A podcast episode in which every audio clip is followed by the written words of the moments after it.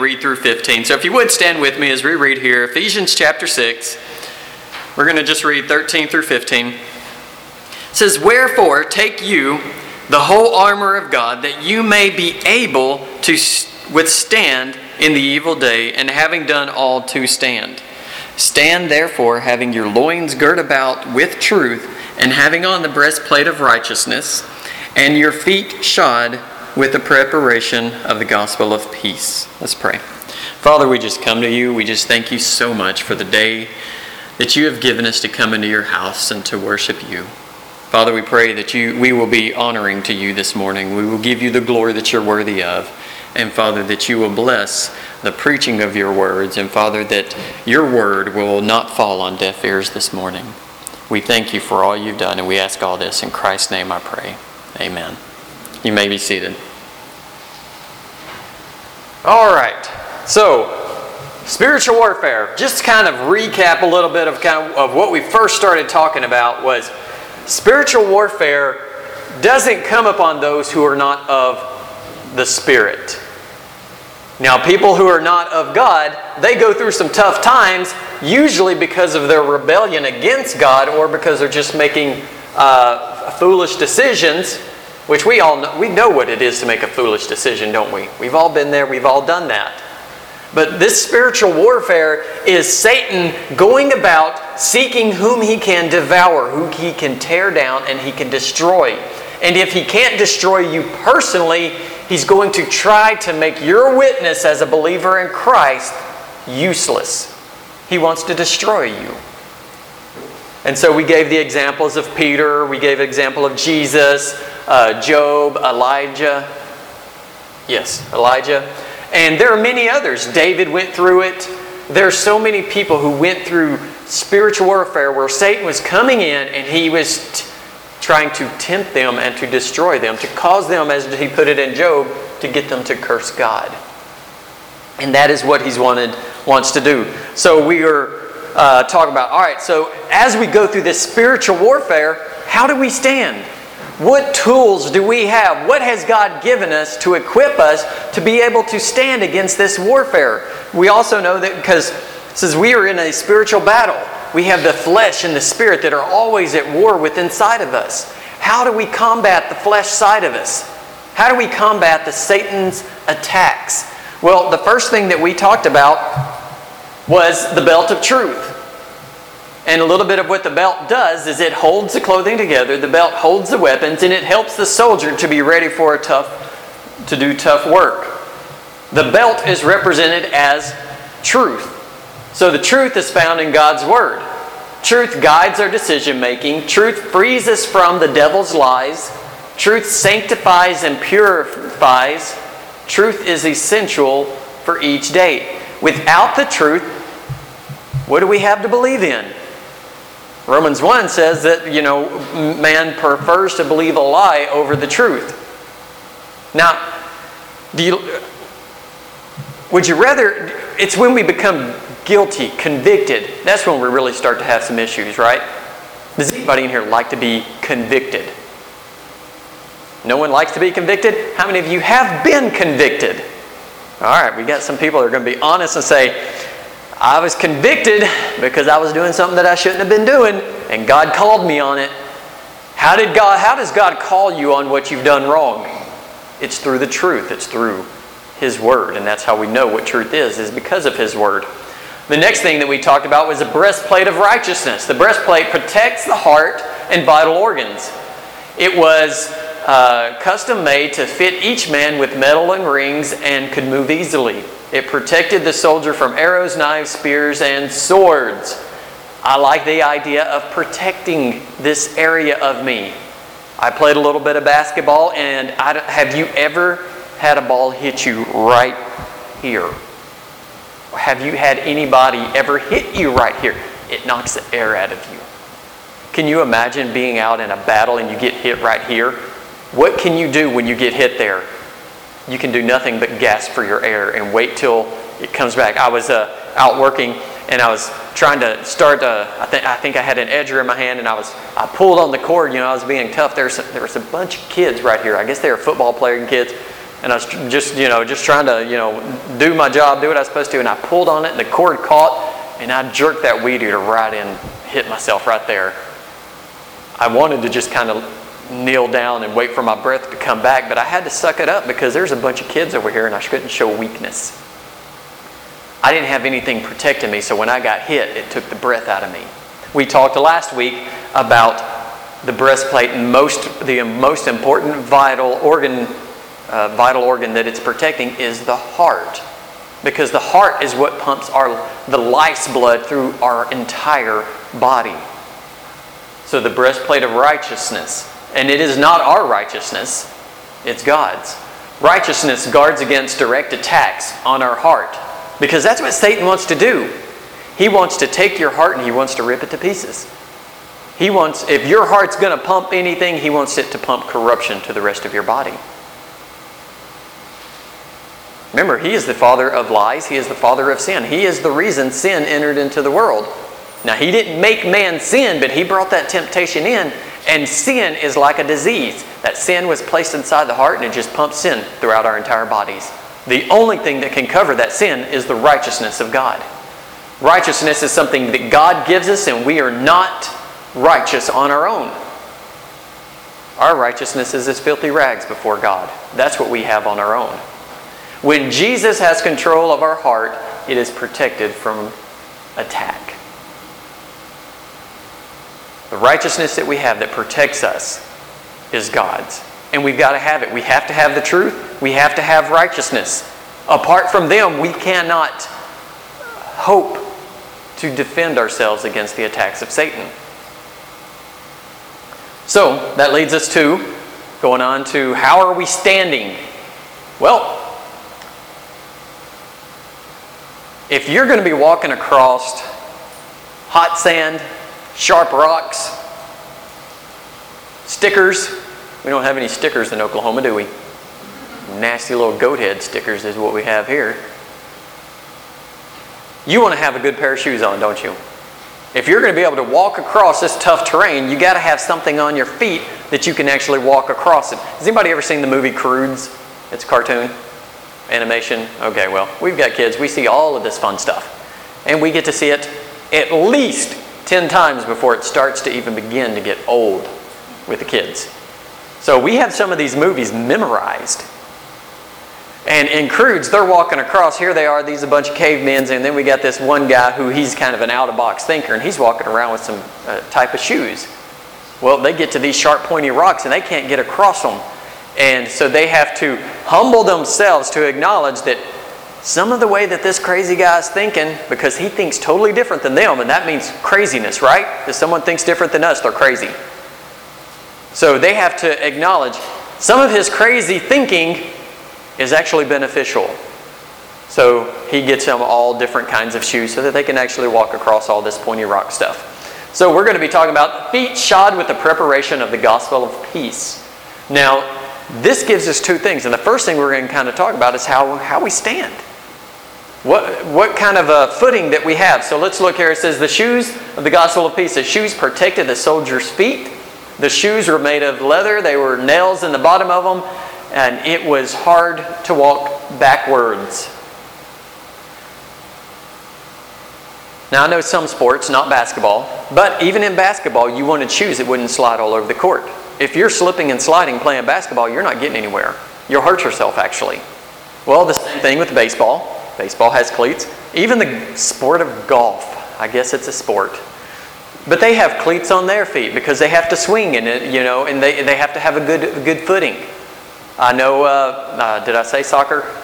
I don't think I did. Soccer, same thing. Football, because they want to have a good footing. And in all of these sports, what is the idea? It's to move forward.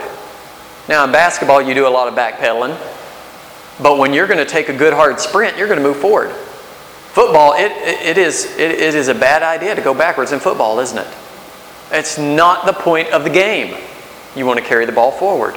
You got this strong line of men up here, and you want their footing to hold. We've seen what happens when their foot, in, especially when it's raining, and we see what happens when their foot slips, especially for the quarterback. If the quarterback's foot slips, what happens? He's either going to get sacked or uh, fumble or uh, throw an incomplete pass, whatever it might be. Footing is important. If we can't hold our ground, if we can't support ourselves and stand firm, we're in trouble. God directs our path. God is our foundation in which we stand.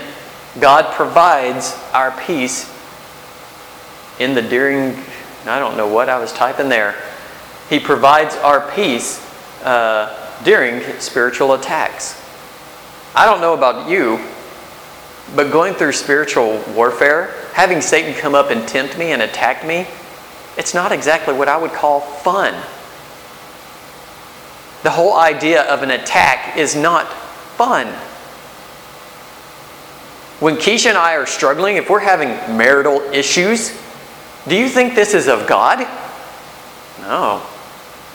I already told you, Satan, he is, he's that roaring lion seeking whom he may devour. And would you say that Satan has uh, done a good job of devouring our families across our nation? He's ripping them to pieces.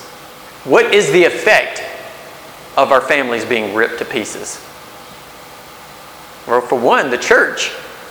The church without families, I mean, that, that's really, if you got a strong family that is God fearing and they go to church, you're going to have a good, strong, God fearing church. But unfortunately, we don't have families that are complete and intact. In fact, in our generation today, we've already talked about it many times, is we don't, respect isn't being taught anymore. How many kids do you hear that go around saying yes, sir, no, sir, yes, ma'am, no, ma'am? How many do you hear say it?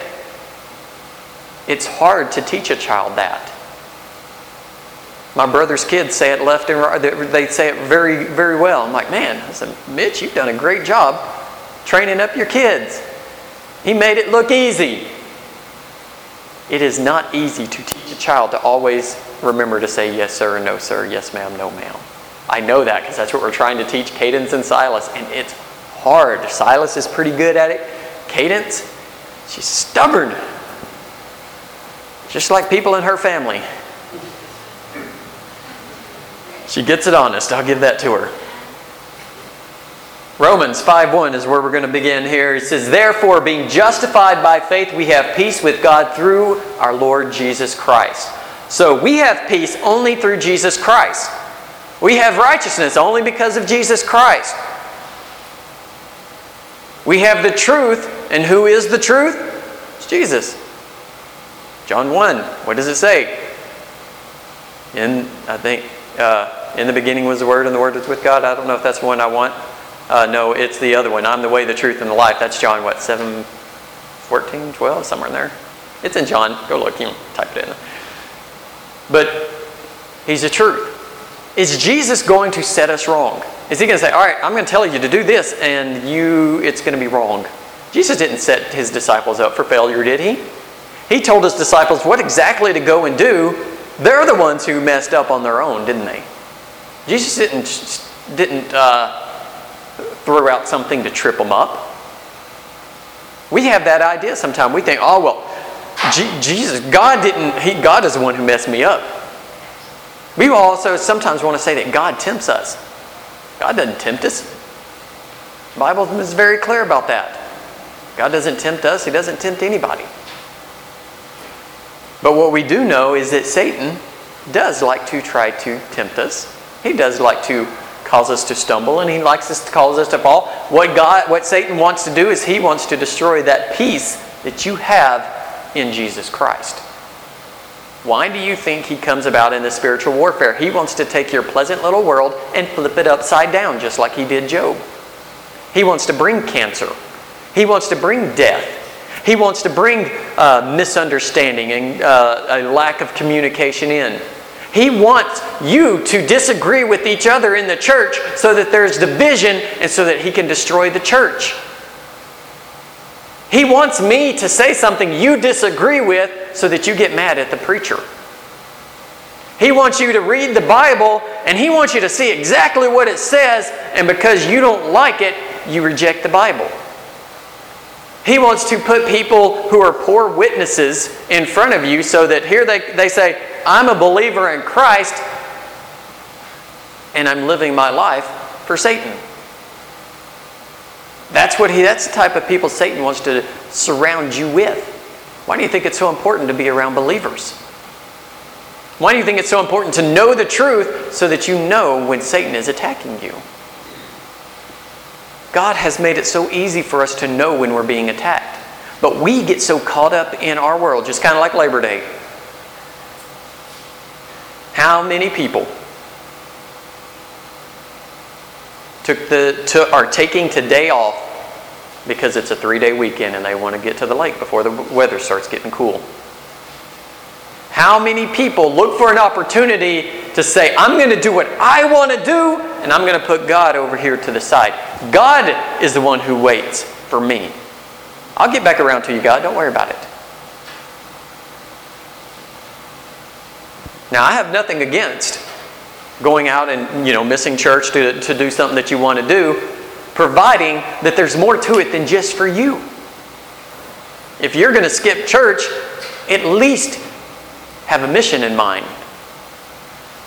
You're going to be going out and you're going to be witnessing to someone. You're putting yourself in a situation, and I've heard so many people, well, we use it for family time.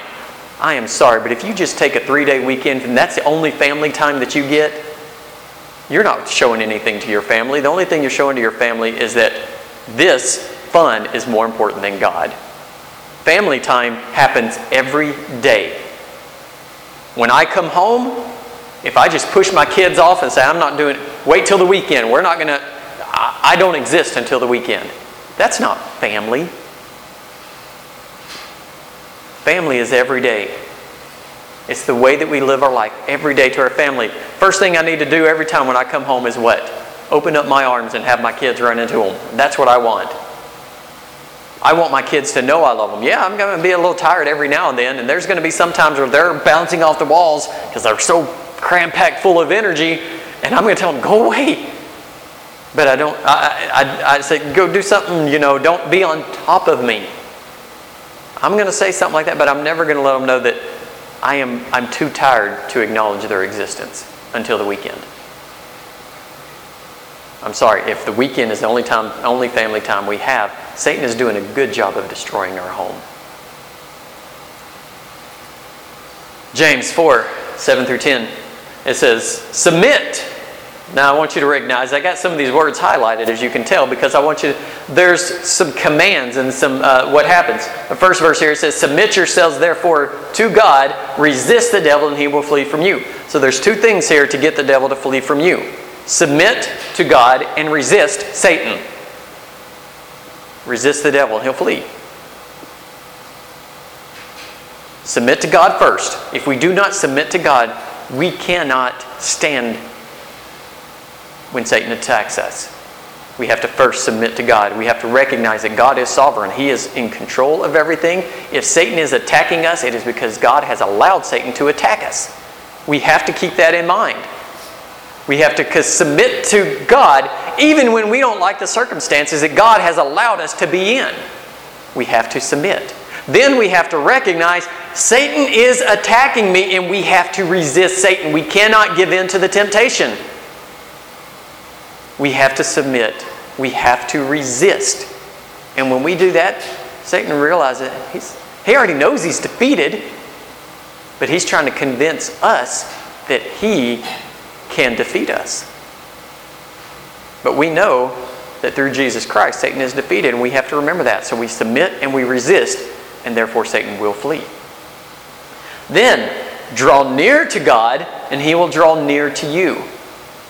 Now, I really like that. Because when you when you're in a fight and you're you're you're in defending yourself and then you're fighting back, you get exhausted. Your arms are weak. I mean, can you imagine? Now, this right here is all plastic pretty much. The, the sword has got some wood on it, but this stuff is all light. The armor that the, that, uh, the Romans used, which a lot of people use the Roman armor to uh, give this uh, the, the illustration of the armor of God, the stuff was heavy. It was, it was exhausting. You had to be strong in order to hold it and to carry it and going about doing what you needed to do. A weak person could not go into battle. That's why it's necessary before you go into, before spiritual warfare hits you, you need to be strong in the Word of God. Otherwise, you're not going to know how to properly use armor. You remember the illustration of David? He didn't have any armor. And Saul said, Hey, take mine. He puts it on, and I remember you get the visual picture that the armor's way too big. Remember, David's a kid. And he's like, I have not proved this armor. This armor doesn't fit me. This armor would hinder me by going out into, the, into uh, facing Goliath.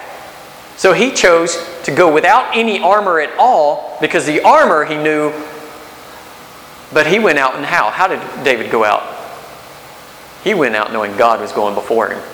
And he's like, if God be for me, who's going to be against me? We hear that, we see that in, uh, Paul says it.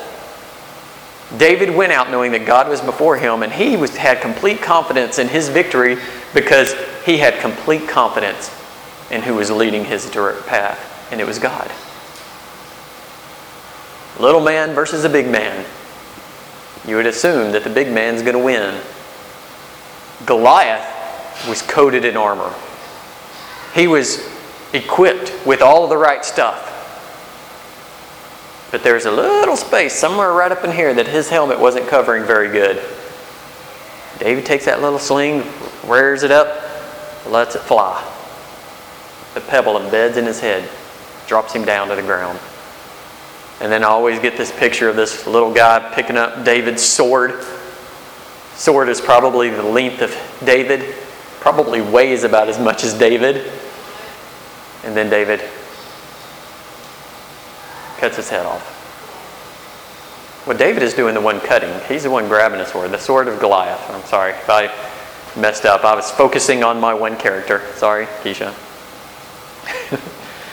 All right, so we draw near to God because God is who we need. After this tough, we want to go back in. We want to go back into God's refuge so that we can gain our strength back. And that's what drawing near to God, He's going to draw near to us. Then it says you need to cleanse your hands, you need to purify your hearts, you double minded. We can't go in and live the way that we want to live and still be right with God. We have to do it. Guess what? I know this is going to stink here. We got to do it God's way, not our way. And we can't forget that. We, we have to keep that in mind. We don't want to be double minded. Oh, well, God's going to fight the battle for me, and then I'm, but I'm going to do it my way. That's the way we want to say, God, I'm going to, God, you lead, and then I'll attack whenever I see the, the open, open tack. God's like, no. You do what I do. You do how I do, how I tell you to do. Do it my way says, Be afflicted and mourn and weep. Now, I was sitting there when I was reading that, I'm like, what in the purpose of that? Now, we're talking about spiritual warfare. We're talking about encountering very difficult situations sadness, anger, hurt. And he's saying, Be afflicted. It's going to happen. If you're going out and Satan is attacking you, he's going to afflict you. It's going to hurt. He says, Mourn and weep. He says, Let your laughter be turned to mourning and your uh, joy into heaviness. It's okay. You remember in Ecclesiastes says there's a time for all of this. It is a good process to go through. You're afflicted, you're hurt. Be afflicted. Don't try to cover it up. Don't present yourself as something that you're not. It's okay, especially among other believers. We need to show our weaknesses so that the other believers, their spiritual gifts can come in and bring healing to us. The Good Samaritan, what would have been what would have happened if this Samaritan had done just exactly the same thing as the priest and the Levite did? The man would have died because of his wounds. We have to acknowledge that we are wounded and we have to take time for that. We have to take time to mourn. We have to take time to weep. You don't always have to have a smile on your face. You don't always have to uh, allow the joy that you have inside of you. Now, you notice that none of this, your laughter hasn't uh, left, your joy hasn't left. What it's saying is allow yourself to grieve the way that you need to grieve. Everything takes a little bit of time. Don't rush through it. Because when we rush through things, we oftentimes try to get back out into the fight and we're not ready to do it. 10. Humble yourselves in the sight of the Lord, and he shall lift you up. Again, another word that we're being told to do something humble. Recognize that we're not in control. Recognize that we're not invincible. Recognize that we need God to do this in our lives, to heal us and to help us to be strong. And He's the one who's going to lift us up. I was playing basketball one time and I took a charge and it hurt. And I tried to get I, I, uh, I tried to get up. I mean, I, it's not the first time I took a charge. The other player who, I, who hit me reached down and I grabbed his hand and he went to pick me up and I tried to get up and I couldn't get up. Kind of scared me. My body was still in some kind of shock from getting hit and I wasn't my body wasn't working right. So when I stood up or tried to stand, it, it just wasn't working. My brain was telling me you can get up, but my body was telling me something's wrong and you can't get up just yet. You got to wait just a second because I was trying to get up before I was ready, the guy kind of drugged me a little bit. And he was like, oh, well, for some reason he ain't getting up. I guess I'll let him go. When we try to get up before we're ready to get up, it, it's, we, can, we can cause more damage than good. Why do you think they tell you if someone has been hurt in a wreck, don't, don't mess with them because you don't know what's been damaged? Now, sometimes you have to, but like the, the neck is a very important part. If you get your neck hurt, I mean, uh, or someone tries to force you it's best to wait for the help for people who know what they're doing. Now, when it comes to it, who knows best? Me or God? God knows a lot better than I do, don't I? I need to wait on God. I need to humble myself and think, Dan's not the best in the world. Dan's not the smartest in the world.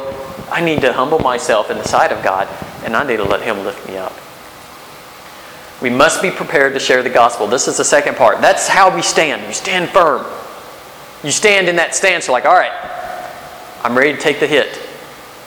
You ever brace yourself when you see a hit coming? Do you brace yourself? I know I talked it before. I mentioned Brother Jim with his little grandkids.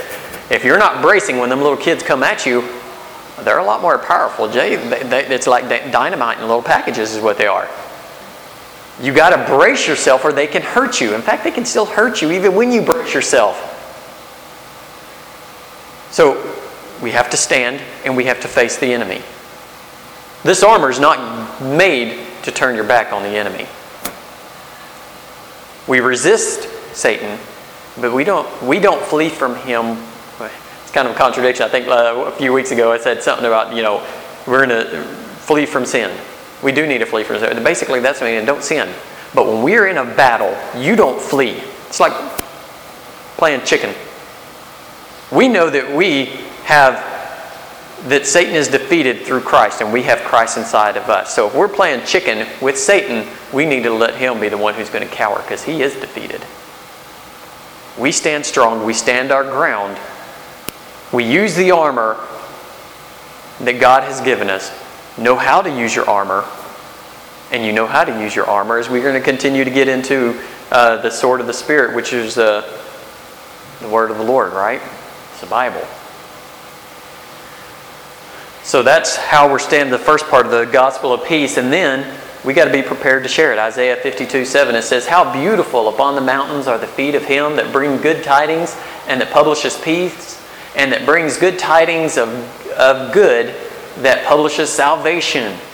That says unto Zion, Your God reigns. How beautiful are the feet of those who go out and share the good news of God, to share the good news of Christ. That's a positive thing. I mean, I, am not a foot fan. So whenever it comes to your feet are beautiful, if you're going about doing, it's not saying the literal feet here. He's saying you're going about. Go about doing what God has called you to do. Do it. Share the word.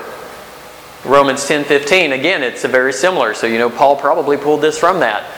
Uh, how, how shall they preach except they be sent? How, uh, as it is written, how beautiful are the feet of them that preach the gospel of peace and bring glad tidings of good things. Another thing that we find out about spiritual warfare is it puts you in a position to where you have an opportunity to share your experiences. As this next verse here says, 1 Peter 13, 3 14 through 15 says, But and if you suffer for righteousness' sake, happy are you, and be not afraid of their terror, neither be troubled. But sanctify or set yourself apart, uh, sanctify the Lord your God, or sorry, yes, but sanctify the Lord your God in your hearts, and be ready always to give an answer to every man that asks you a reason of the hope that is in you with, fear, with meekness and fear. So we are supposed to sanctify ourselves. We sanctify the Lord God in our hearts. Basically, we don't let in our inside of our heart we separate God from the flesh. We don't want to take the old and the new and just blend it together to where it's all still there. No, we want to separate that. We want to put God first in our life. Everything else is secondary. God is first. Then he says to be ready to give an answer. In other words, you're looking for an opportunity. Even though you're beat up, you're, you've gone through this spiritual warfare, you've gone through attack, if you haven't uh, seen the movie or read the book of uh, Hacksaw Ridge, it, it, it's, it's a great book when it comes to this right here. He uses his faith in God and his determination because he, he enlisted as a, a conscientious objector. Them guys were not smiled upon. But he determined within himself he wasn't going to carry a gun, but he was going to he was going to be a medic, and his goal was to go out and to help and to save as many people as he could. He had no problem with going out and defending the country, but he had conviction that he didn't want to do carry a gun, and so he was going to be there for those who did. For those who were going into the battle, he wanted to be the person who was going to go up. He was going to pull them out of the heat if they were wounded and needed help. He used that as an opportunity. People gave him a hard time, but once they got into the heat of the battle, they realized that this man, who is a conscientious objector, who is a medic, was braver than a lot of the others. And he went through multiple campaigns where he uh, uh, was able to just go in and, and, and save so many people. After everybody had already left, they retreated. He stayed and he went to find those who needed help. And so he used that as an opportunity to share his story. To share the reason that he, the, the hope that he had. And he did it with meekness and fear. He gave the glory over to God. And he wasn't a Free Will Baptist. He wasn't even a Baptist. He wasn't a of God. He was a uh, uh, Seven Day Adventist. Yeah. Denominations don't matter. What matters is who you serve. Do we serve the risen Savior Jesus? Is our hope in Jesus Christ? Have we accepted Jesus in as our Savior? Because if we don't, if we have not done that, we don't have a reason of hope. We go about living our life however we want to, but we don't have a reason of hope.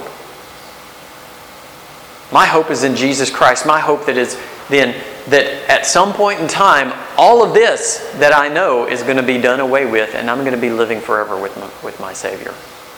That's a hope I have. Because I don't know, you look around, and this is a more of a broken world than it is a fixed one. And I don't, and I want to live with what Jesus has promised. That my life through Him, what it holds. We see the Old Testament, we see so many of the scriptures come in. They lived for a hope that yet that hadn't come yet. They put their faith in God because of the promise that God gave to them. They didn't see it happen, but yet they put their hope in that. What do you put your hope in this morning? Do we sit there and think, you know what, I'm so beaten up? And Dan, you just said we got time to go mourning. Even in the midst of mourning, even in the midst of the being afflicted and uh, all of the hardship that we take on, we never cease to be a Christian. We never cease the opportunity for this right here to share the reason of our hope. We don't have to do it with a bouncy attitude and with a smile on our face all the time, with joy that's bubbling over. Because sometimes we don't feel that way because of what we've been going through. How many times have you seen someone who's on death's bed turn around and cheer up the people who are in complete and perfect health? Because their hope is not in this life, their hope is in the life to come in Christ Jesus. Where is your hope this morning?